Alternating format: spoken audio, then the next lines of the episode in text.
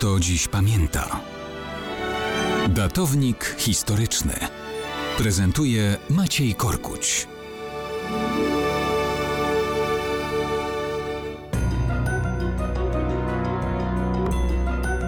Mało kto dziś pamięta, że równe 105 lat temu został ogłoszony akt 5 listopada 1916 roku, czyli dokonana przez dwóch cesarzy proklamacja powołania do życia Królestwa Polskiego. W specjalnej odezwie pisano, że chodzi o wskrzeszenie wolnego, szczęśliwego i własnym narodowym życiem cieszącego się państwa. Oczywiście owi cesarze to cesarz Austrii dożywający ostatnich dni Franciszek Józef i cesarz Niemiec Wilhelm II.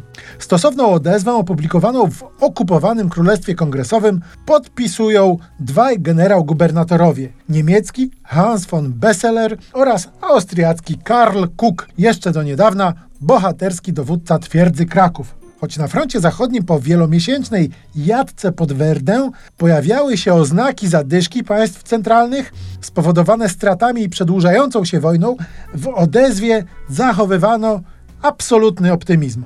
Przejęci niezłomną ufnością w ostateczne zwycięstwo, Franz Józef i Wilhelm deklarowali do szczęśliwej przywieść przyszłości ziemie polskie przez waleczne ich, czyli niemieckie i austriackie, wojska ciężkimi ofiarami rosyjskiemu panowaniu wydarte.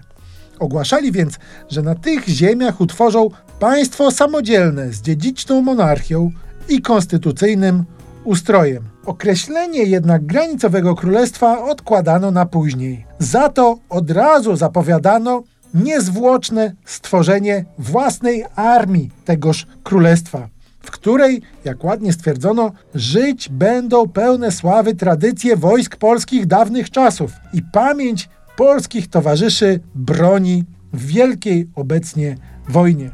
Oczywiście obietnice, piękne słowa. W polityce nic się nie dzieje bezinteresownie. Wszystko wynikało właśnie z potrzeby wyciągnięcia z polskich ziem bitnych rekrutów, ochotników, którzy własną krwią wspomogą frontowe zwycięstwa Niemiec i Austrii.